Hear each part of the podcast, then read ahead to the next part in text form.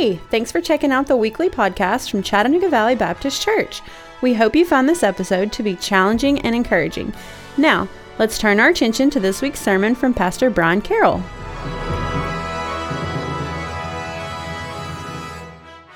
During World War II, Allied prisoners of war, they were expected to attempt to escape from German prisons. That was ex- the expectation. If you became a POW, it was believed that you, your responsibility to your country was to attempt to escape. And the reason was that if they made it home, then they were more hands that could contribute to the war effort and go back and, and fight again. But even if they didn't make it back to safety, their departure, their escape, still helped the war effort because it occupied large numbers of German police and German soldiers in trying to track them down. And so that was more combatants that were taken away from the fight in order to track down the escaped prisoners of war. Mike Scott was one of 65 British officers who had escaped from a prison in Eichstätt in Bavaria through a tunnel in June of 1943. They had planned a mass breakout in 1942 after two more British officers had arrived Lieutenant Jock Hamilton and Captain Frank Weldon. They had been involved in an escape from a previous camp at Warburg, and the plan at Eichstätt was to dig a tunnel starting from under a latrine. That's a good place to dig a tunnel, right? And they were to pass under a rocky slope and up into a villager's chicken coop about 30 yards away. Tunneling was very difficult, though, because the ground was very rocky. However, because of the situations, the Germans did not search this area. They did not believe it was possible for tunnels to be made underground. Instead, when uh, they were diverted to other parts of the camp where the escapees were actually taking the soil that they had actually excavated from the tunnel, and so they were using the soil to divert the German uh, guards. The tunnel was completed by May. The breakout took place on the night of the uh, 3rd and 4th of June. By dawn, 65 prisoners of war were out. Traveled either in pairs or in small groups. They headed to neutral Switzerland. Eventually, all of them were recaptured. After two weeks held in detention, all 65 men were transferred to a different prison. Their time on the run, however, occupied over 50,000 German police, soldiers, home guards, and then Hitler, uh, Hitler's youth, uh, the, the youth organization that was working for the Third Reich. 50,000 of these people for, for nearly a week. It's a remarkable story. You know, in wartime, they're invariably going to be prisoners of war. Doesn't matter. Uh, we've experienced that in our own in our own fights. We've got PO, what are considered POWs in uh, captive, even as Americans. Um, However, those other nations that we've often fought against, those enemy combatants are valued because the fact that they produce intelligence or even propaganda. One story of a POW was uh, in Vietnam is that he actually cut his scalp so that he would be covered with blood and actually beat himself up with a, with a stool so that the Viet Cong could not use him as, as propaganda. His, his physical appearance was of such that he was useless to them for propaganda. But the stories that are told by those who survived being a prisoner of war are always gut wrenching and sometimes quite harrowing. In those prison settings, there's invariably heroes who rise to the surface, who are able to endure great suffering for the cause of their nation. In fact, in our own country, 13 service members have been awarded the Medal of Honor since the Civil War, specifically for actions that were taken while held as POWs in enemy prisons.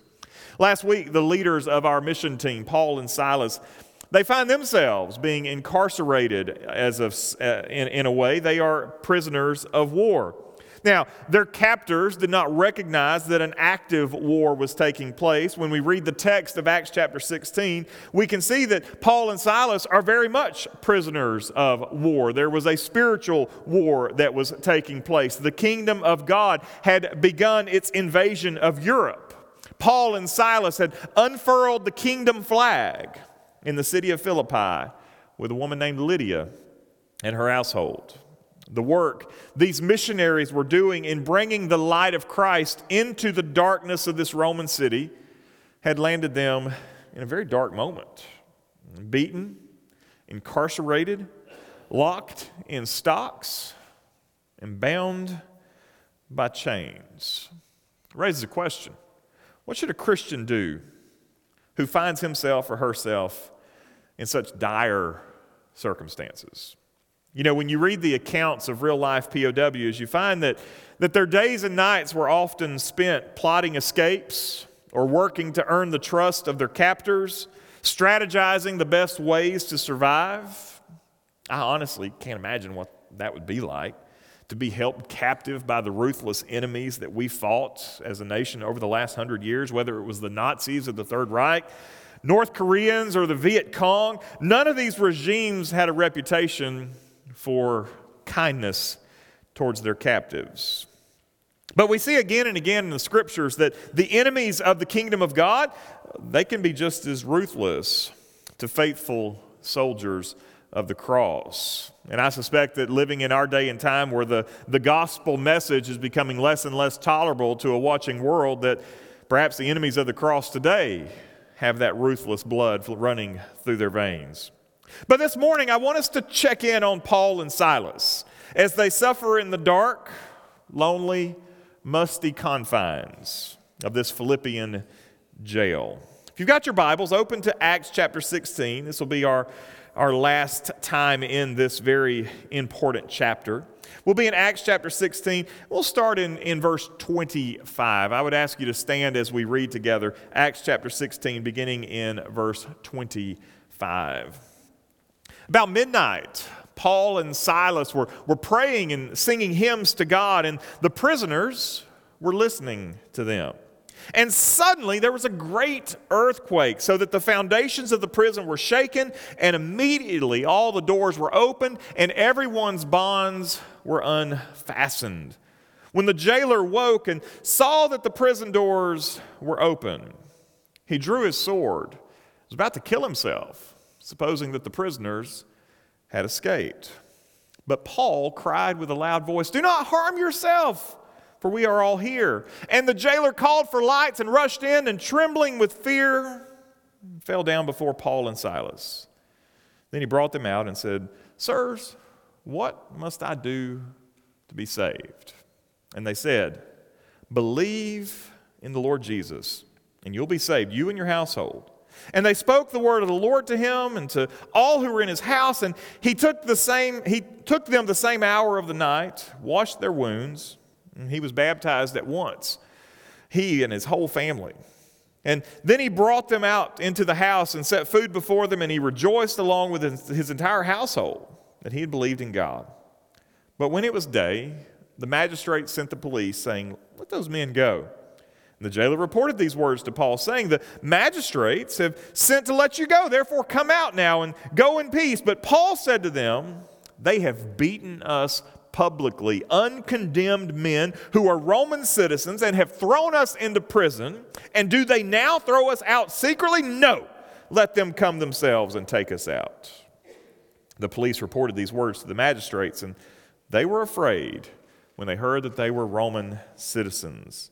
So they came and apologized to them, and they took them out and asked them to leave the city.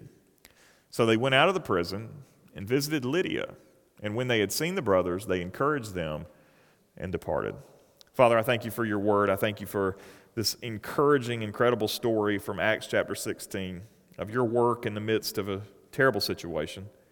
Thank you, Father, for your goodness in trials. May we learn to be faithful as Paul and Silas are. We ask these things in Jesus' name. Amen. Thank you. You can be seated. You know, last week we talked about the, the circumstances that Paul and Silas were, were facing. Terrible circumstances. Their backs had been torn up by the beating, and in a particularly cruel punishment, their feet were locked in stocks, making it where it was impossible for them to find any sort of comfort, any sort of relief. They were in severe discomfort all night long. On, on top of the physical distress, we know what it's like to go through physical suffering, but sometimes that psychological distress is even more difficult. You know, these men had followed the Lord's leadership. Clear leadership. They were exactly where God wanted them to be. They had experienced God do incredible work eh, through them and in them. God had blessed their work. They had seen a clear victory over Satan. And all they had to show for it was being imprisoned. They were some sort of violent murderers. I, I look at this and I think, man, this is, this is awful, right? I mean, again, I can't even, I can, I can understand, I can read it, but I have no idea what this must be like. I'd certainly excuse them if they want to have a pity party, wouldn't you? I mean, they've been beaten, they've been incarcerated, they're sitting there on a cold jail cell, lonely, uh, in the dark. There's nobody that they know. They're in a strange city. I mean, this is terrible. I would appreciate it if they, instead of singing hymns or whatever, that they'd sing that old hee haw song. Gloom, despair, and agony on me, deep, dark depression, excessive misery. If it weren't for bad luck, I'd have no luck at all. Gloom, despair, and agony on me. Right? I mean, that that would be a biblical song here. I mean, we understand that, that heart attitude in this moment. Instead, what we find happening is actually a miracle. You say, Yeah, Pastor, an earthquake. No, no, the earthquake's not the miracle I want to point out. The, the miracle that I want to point out is the fact that in the midst of what we would look at as terrible, awful, unfortunate circumstances, yeah, God sent an earthquake that loosened their chains, but the fact that these men in this moment revealed a heart of worship in the middle of this dark, lonely prison, the miracle was not the earthquake, the miracle is that these men found Jesus in the middle of this place. How's that even possible? In the middle of a lonely, sleepless night, how's it possible to find Jesus in that cold, dark jail cell in the middle of Philippi? I think it needs to be said. We need to hear this. The reality of Jesus far exceeds the reality of our circumstances. The reality of Jesus far exceeds the reality of our circumstances. Listen, Paul and Silas had no reason to expect a miracle that night.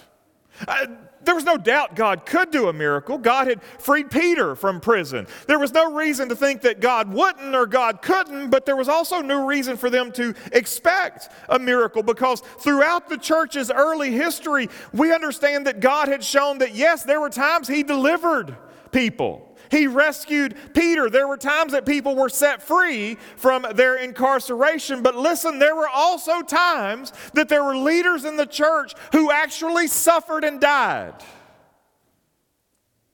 Which one do you get? There's no way to know. There was no way to expect. There was no way to, to, to know what was coming. Paul and Silas had no idea what was waiting for them the next day.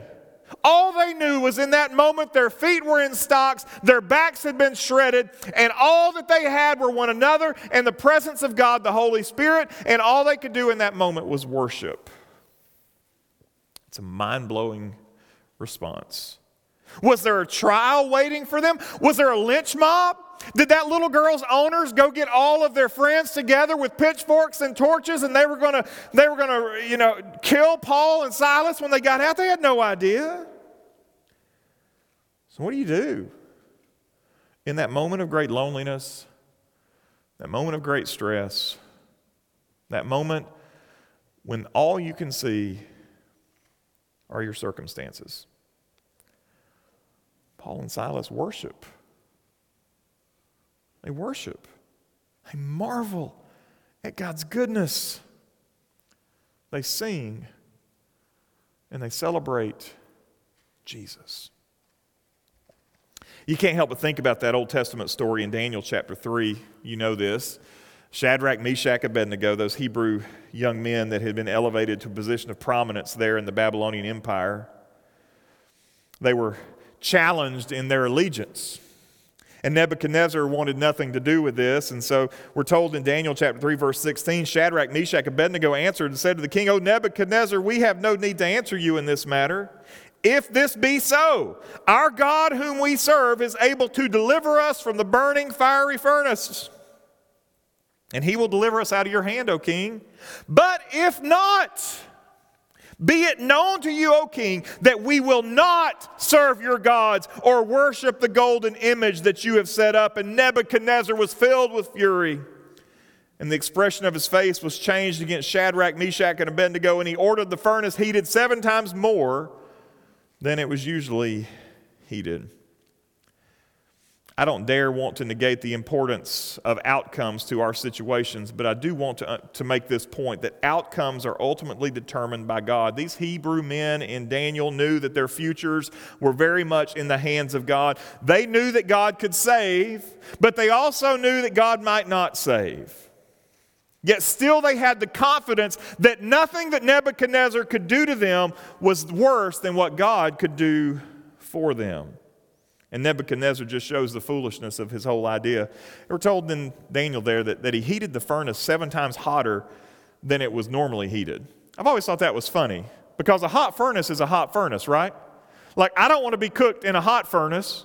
I don't want to be cooked in a furnace that's seven times hotter than a hot furnace. Like, either way, I'm ending up cooked. Nebuchadnezzar, I want to heat it seven times hotter. But instead of doing more harm to the men, you know what happens when you heated that furnace seven times hotter than it was normally heated? Well, somebody might look at a hot furnace and say, oh, those men just survived. But you didn't survive a furnace that was seven times hotter. Instead of Nebuchadnezzar punishing these men, he actually gave glory to God. So that's something Nebuchadnezzar was really good at, inadvertently giving glory to God. Nobody wants to endure hardship. We certainly don't go looking for it. But we have to understand the undeniable reality that enduring hardship makes us better if we will face those hardships with our eyes fixed on Jesus. James, Jesus' brother, knew something of hardships. He said in James chapter 1, verses 2 through 4, he said, Count it all joy, my brothers, when you meet trials of various kinds. We know this verse. For you know that the testing of your faith produces steadfastness, and let steadfastness have its full effect, that you may be perfect and complete, lacking in nothing. Some of you need to hear this today. Jesus is greater than your trial. Jesus is greater than your circumstances. Jesus is greater than your diagnosis. Jesus is greater than your grief. Jesus is greater than your anger. Jesus is greater than your bitterness. Jesus is greater than your hurt feelings. Jesus is greater than your anxiety. Jesus is greater than your doubts and disbelief. Jesus is greater than your circumstances. Each and every day. The reality of Jesus far exceeds the reality of whatever circumstances you face.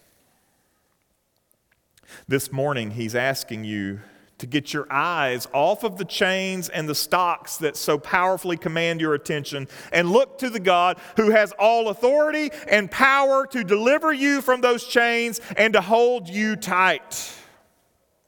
Trusting Jesus does not mean that the pain goes away. But you know what trusting Jesus does?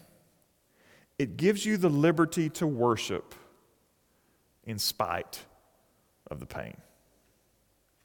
There's no question in my mind that Paul and Silas were in excruciating agony sitting in that prison floor. Yet they worshiped. Yet they praised. Yet they loved Jesus in the midst. Faith doesn't always heal the scars from the beating that you took, but it does allow the pain of those scars to add meaning to your worship. The reality of Jesus and the power of the gospel is far greater than the reality of our circumstances. And that leads us to this understanding. We need to have a God sized perspective on our trials. Because what was going on while Paul and Silas were sitting there in the prison floor and they were suffering, God had an unexpected plan in place to, to deal with Paul and Silas's suffering. Paul and Silas, when that earthquake happened, can you imagine being in that, that situation, in that moment. You're sitting in the prison floor. It's you and your buddy. That's all you've got. You don't know who's there. You don't know who's listening. It's you. You're chained up. Your feet are in stocks. Your back is bleeding. And suddenly the place starts to rattle. And suddenly the chains are broken loose. And the stocks are open. And you are free as could be in that moment. Man. I know what your first reaction is because I know what my first reaction is. It ain't to hang out. Like, me and Philippi are gone. I'm not going back to Philippi. I've, I've had my licks there. I'm not going back. I am getting out of Dodge. Lydia, we'll see you later. We'll write, right? Who could have blamed them if they'd ran? Hook up with Luke and Timothy, get out of town. God freed them. But instead, they did the dumbest thing these two men could have done. They waited. Like, I wonder how that conversation went. Hey, Paul, what do you want to do? I don't know. Maybe we should wait till he comes down and checks on us. Who? The, the, the, the warden? Yeah, let's just hang out right here. Hey, guys, y'all don't run either. Everybody stay put until the warden shows up. They wait because God had a plan for their suffering, God had a plan for their trial. They waited. It seems like they knew that a prison break would be bad news for the warden because it would have been bad news for the warden. And so they had a gospel focus even in the middle of this terrible situation. So, why not allow this suffering to at least pave the way for something more? You see, why God always wants to use our trials, our suffering, our circumstances, God always wants to use those things to help us grow. The fact of the matter is, is there are certainly times where God intends to use our trials to help serve others better. I mean, yeah, James tells us that we come out better once we persevere through the trial, and once we persevere, James tells us that it's good for us in our faith to persevere. But there are certainly times where our perseverance and the way we handle our suffering is good for other people as well. I love what happens to this jailer. I mean, I'm a Christian. How can you not love what happens to the jailer? Paul and Silas are a captive in his jail, and it is ultimately their captivity that led to his freedom, his deliverance. You know what happens sometimes? Pain can give us tunnel vision. Pain can give us tunnel vision. All we can think about is how we're going to endure, how we're going to survive, how to put one foot in front of the other. But a God sized perspective on our pain asks us to stick our heads up every once in a while and look around and see what exactly God might be up to. Because it turns out that while God was freeing Paul and Silas, it wasn't because he wanted Paul and Silas free. He was freeing Paul and Silas because God has eyes set on that Philippian warden. God was looking for that warden and his household to go join Lydia's church to help bolster that church there in Philippi. The whole time they're sitting on that cold prison floor with searing pain of the lashings working through their body, God was working on somebody else. the earthquake struck. The prisoners were free. The guard rushed in and found that everybody was loose. That's a bad day if you're a warden. And in that moment, the only thing that made sense, the warden took out his sword put it against his gut, and was about to thrust the sword through himself. Because he had rather go out on his own terms than for his overlords to come in and do it for him. In that moment, it made more sense for him to take his life than to let his superiors get a hold of him. So let's pause. Let's survey the scene. I've got two Jews in a foreign city who've just been beaten. They've spent the last four to six hours with their feet in stocks, locked in the bowels of, a Philippian prison. I've got a suicidal jailer who is filled with angst to the point that the only solution that makes sense for him is thrusting his sword through his gut. I've got assorted other prisoners who've been locked up for various crimes who are now sitting there free, wondering what in the world is happening.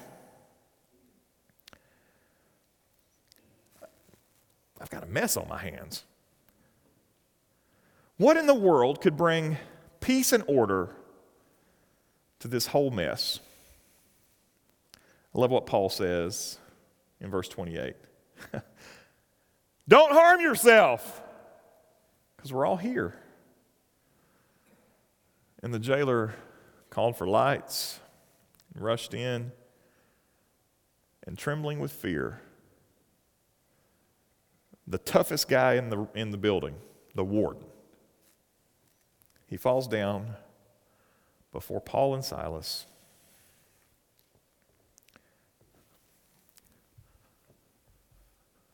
What must I do to be saved? How backwards is that? It ought to be Paul and Silas who are asking the warden, How do we get out of this? How do we survive this? How do we ever see the light of day again? But instead, in God's grace, it's the warden. What must I do to be saved? And Paul and Silas look at him. Believe in the Lord Jesus, and you will be saved.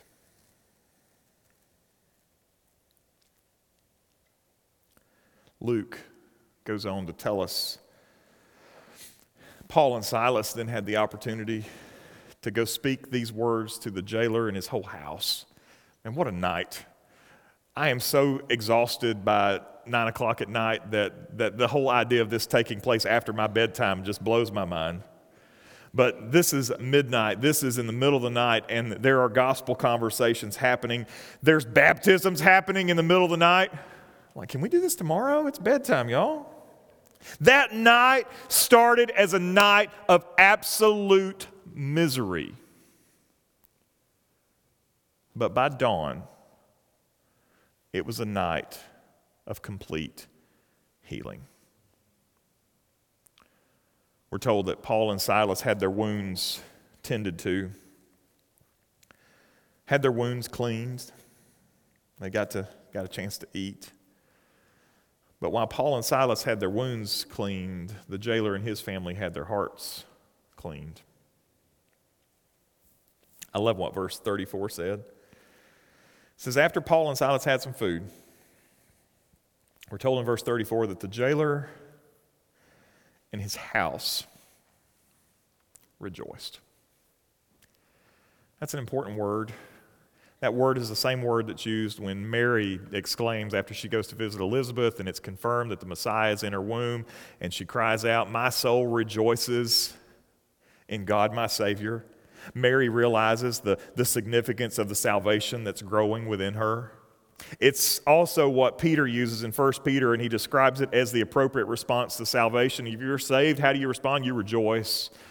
You exalt, you praise, you worship. You can't believe the good fortune that has fallen upon you because you have been delivered, you have been rescued, you have been saved. If I, again, I like to imagine how this plays out in Scripture. Like, I guess in another life, I want to be a movie director or something because I want to see this come to life. And, and I'm thinking, how would, I, how would I make this scene come to life? And I imagine that Paul and Silas are sitting there, they're eating some bread you know, whatever other, I don't know what you've got in the pantry in a Philippian house in the middle of the night. I don't know. But they've got some bread, some flat bread, maybe some, I don't know, maybe some hummus or something. I don't know. But they're eating, they're recovering, they're contemplating the significance of what's taken place. And the jailer's watching, he's talking to the family, he's talking to his wife, he's talking to his kids, trying to understand what's happened. And the jailer sits down at the table with Paul and Silas and he says, Hey, can I ask you guys a question? Can you teach us the songs that we heard you singing earlier? Paul and Silas kind of grin. And they say, Absolutely. And for the rest of the night, Paul and Silas, the jailer and his family, join together in song, in worship, in rejoicing. Paul and Silas started because of suffering, they ended because of healing. And that jailer and his family went from absolute darkness into unspeakable light through the power of the gospel and the testimony of these men. Rejoicing at the goodness of a God who saves, delivers, and heals. Listen to me today, church. That God is the same. He is still the God who saves and delivers and heals. He is still the same God who looks at us in our suffering and says, Consider it pure joy when you face those trials, knowing that the outcome of those trials, if you'll keep your eyes on Jesus, is for your good. It is for His glory. It is in our best interest to face those trials with joy. He is still the God who looks at the person who is trapped in darkness and who says, What do I do to be saved? Believe on the Lord Jesus Christ and you'll be saved. You'll be delivered. You'll be rescued. You'll be set in a new pathway in life, and you too can rejoice in the God of your salvation. The next day, Paul and Silas are set free. No consequences. You can read the irony in the text. The magistrates probably realized that they may have overreacted slightly. And, they do what the, the typical mea culpa response is Oh, you're free, go in peace, it's fine. you realize what you put us through? It's not fine, it's not okay. You did this to us and you didn't have to do this to us. Like I'm lawyering up at that point, right? I'm going to own me some Philippian magistrates. Paul and Silas are freed. The implication here is that the suffering could have been avoided. If they just said, hey, let's, let's, let's research this a little more, let's find some better evidence, let's investigate with some witnesses, let's not just listen to the mob. Lord, help us, we don't need to listen to the mob today. God's even able to work good out of that which is unjust. And Paul and Silas are freed. They're on their way out of town, and there's one more stop they've got to make. They stop by the house church of Lydia where the Philippian church started. And we're told that while they met there, the brothers gathered as the church. And what's interesting is that we don't have any record of the brothers. We know Lydia got saved. We're wondering about the slave girl. But we have no record of anybody else getting saved. But guess what's happening? Lydia's telling people. Lydia's talking to people about what's happened, and suddenly the gospel spreading not through the power of the, or the work of the missionaries, but the gospel spreading through the power of the testimony of Lydia and her household and all those. And now suddenly there's a church that's gathering where the next time they meet, Lydia, her household, those that Lydia has pointed to Christ, I know they didn't have an altar and I know they didn't have a church like we have. You imagine the next time they gathered. Go see who's at the door. There on the porch, open the door, and there's a Philippian jailer, a warden, with his family in tow, saying, Is this where I'm supposed to be? And they say, There's no place better for you to be than in this church at this time with these people.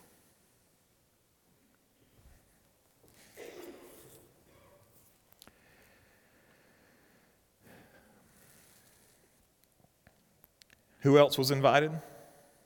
Well, keep in mind there's an invasion underway. The kingdom flag has been unfurled. And every day, more conversations were happening, that more and more people were added. And everyone else that this infant church could infect with the gospel. everyone that was won over by this subtle invasion of the kingdom of God. I remember the first time I went to prison. It was voluntary. Some of y'all weren't paying attention. The warden of this particular prison and one of his lieutenants were giving me and a couple other pastors a tour of the facility. And we got to see it all. We got to go back in solitary confinement and see the, the, the little four by six or four by eight cell that these guys got to go in when they misbehaved. But this prison generally didn't have prison cells like you imagine, like a jail where, you know, some old hobo sitting there with an aluminum cup rattling on the rail. I mean, the bars. It wasn't that. It was almost like a, it was almost like it had these large rooms that were almost like barracks. Uh, and so you had bunk beds stacked up, and, and they could lock them down and things like that, of course. But, but I'll never forget that whenever we went into the barrack, uh, the lieutenant would step in first, and he would say, Warden on the floor! And at first I was like, what did he say? Then I heard him say it again. He's saying warden on the floor, like captain on the deck sort of thing when, on a ship or something, you know, just announcing that there was somebody there who had authority. And what happened when the lieutenant would announce that, all the guys that were in the dorm at that time, they would hop out of bed and they would stand up at attention. Not like full blown military attention. I mean, they, they weren't like, you know, doing, you know, that. But I mean, they stood up. And I thought, man, that's a pretty tight ship.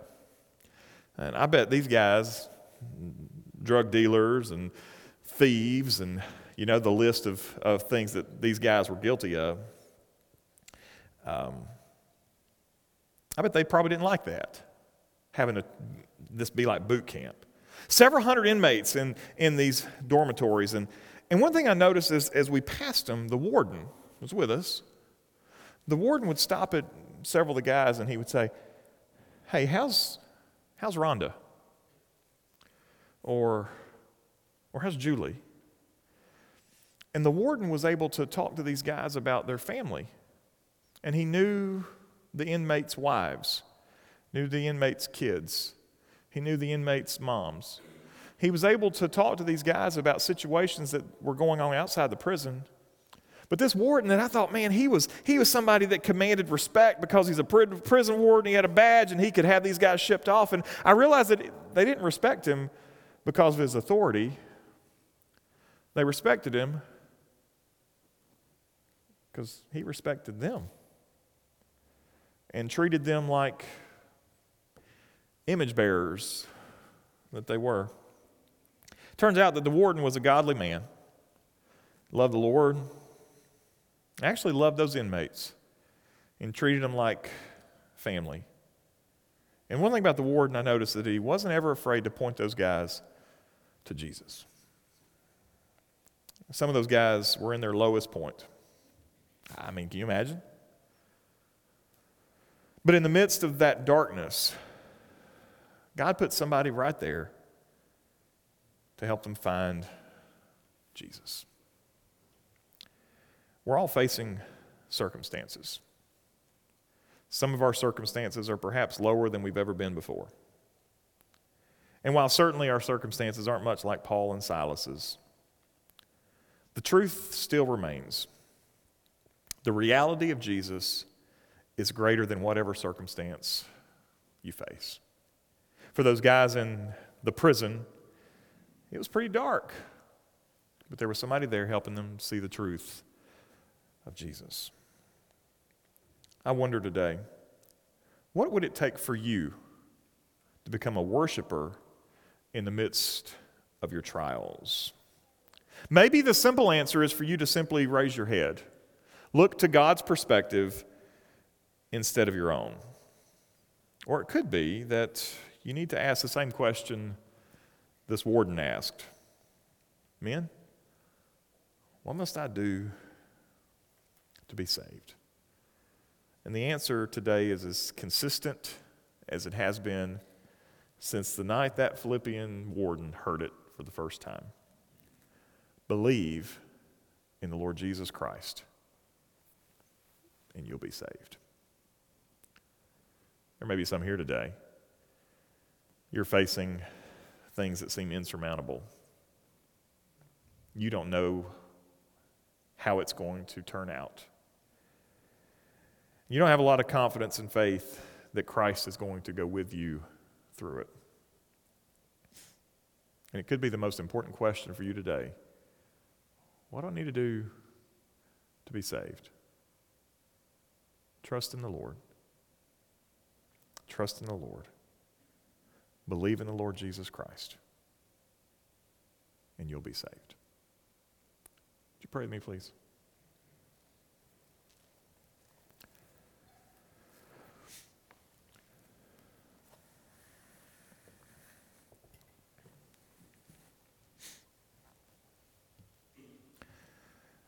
God, this fallen world in which we live is so fraught with sin and folly.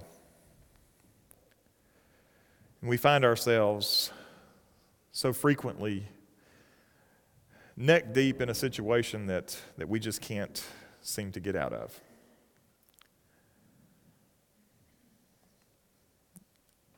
And Lord, we understand that there, there are some today, even in this place,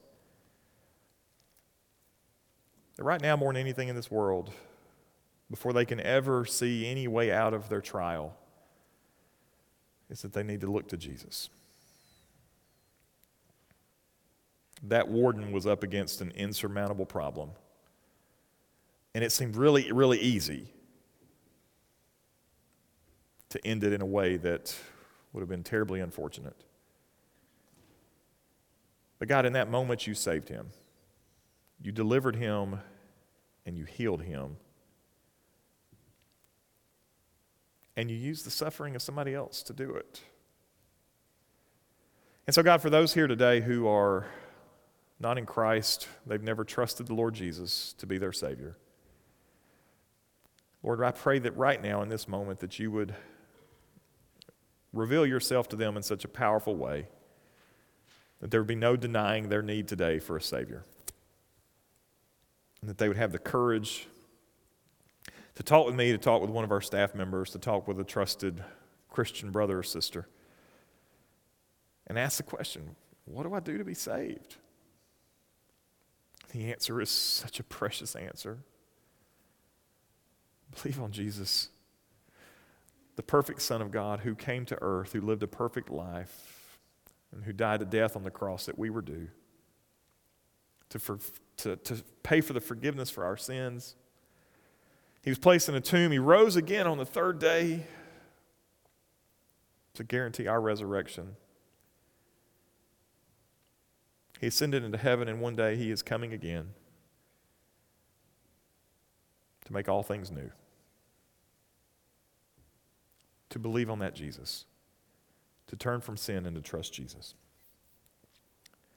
Or maybe there's some here today that right now they're, they're facing what seems like insurmountable suffering, hardship that's beyond belief. And I pray, God, that in the midst of this season, that you would make them become worshipers. Not because it's easy, not because it's some sort of salve that takes the pain away but because we understand that you, the Lord Jesus, are so much greater than anything we're up against. We understand, Lord, that even if you don't remove the pain, even if the trial we're facing even leads to death, there is a God in heaven who saves. And so, God, in the middle of whatever trial we are facing, may we fix our eyes on Jesus, the one who's greater than anything we can imagine. God, you are good, and your word endures forever. And those things that were true for Paul and Silas are still true for us today. May we cling to those truths and hold fast to your word. Pray these things in Jesus' name. Amen. Thanks for listening. If you would like more information about Chattanooga Valley Baptist, check us out on the web at cvbchurch.org. If you would like to join in person, we worship every Sunday morning at 1045. We're just minutes from downtown Chattanooga. We hope to see you soon.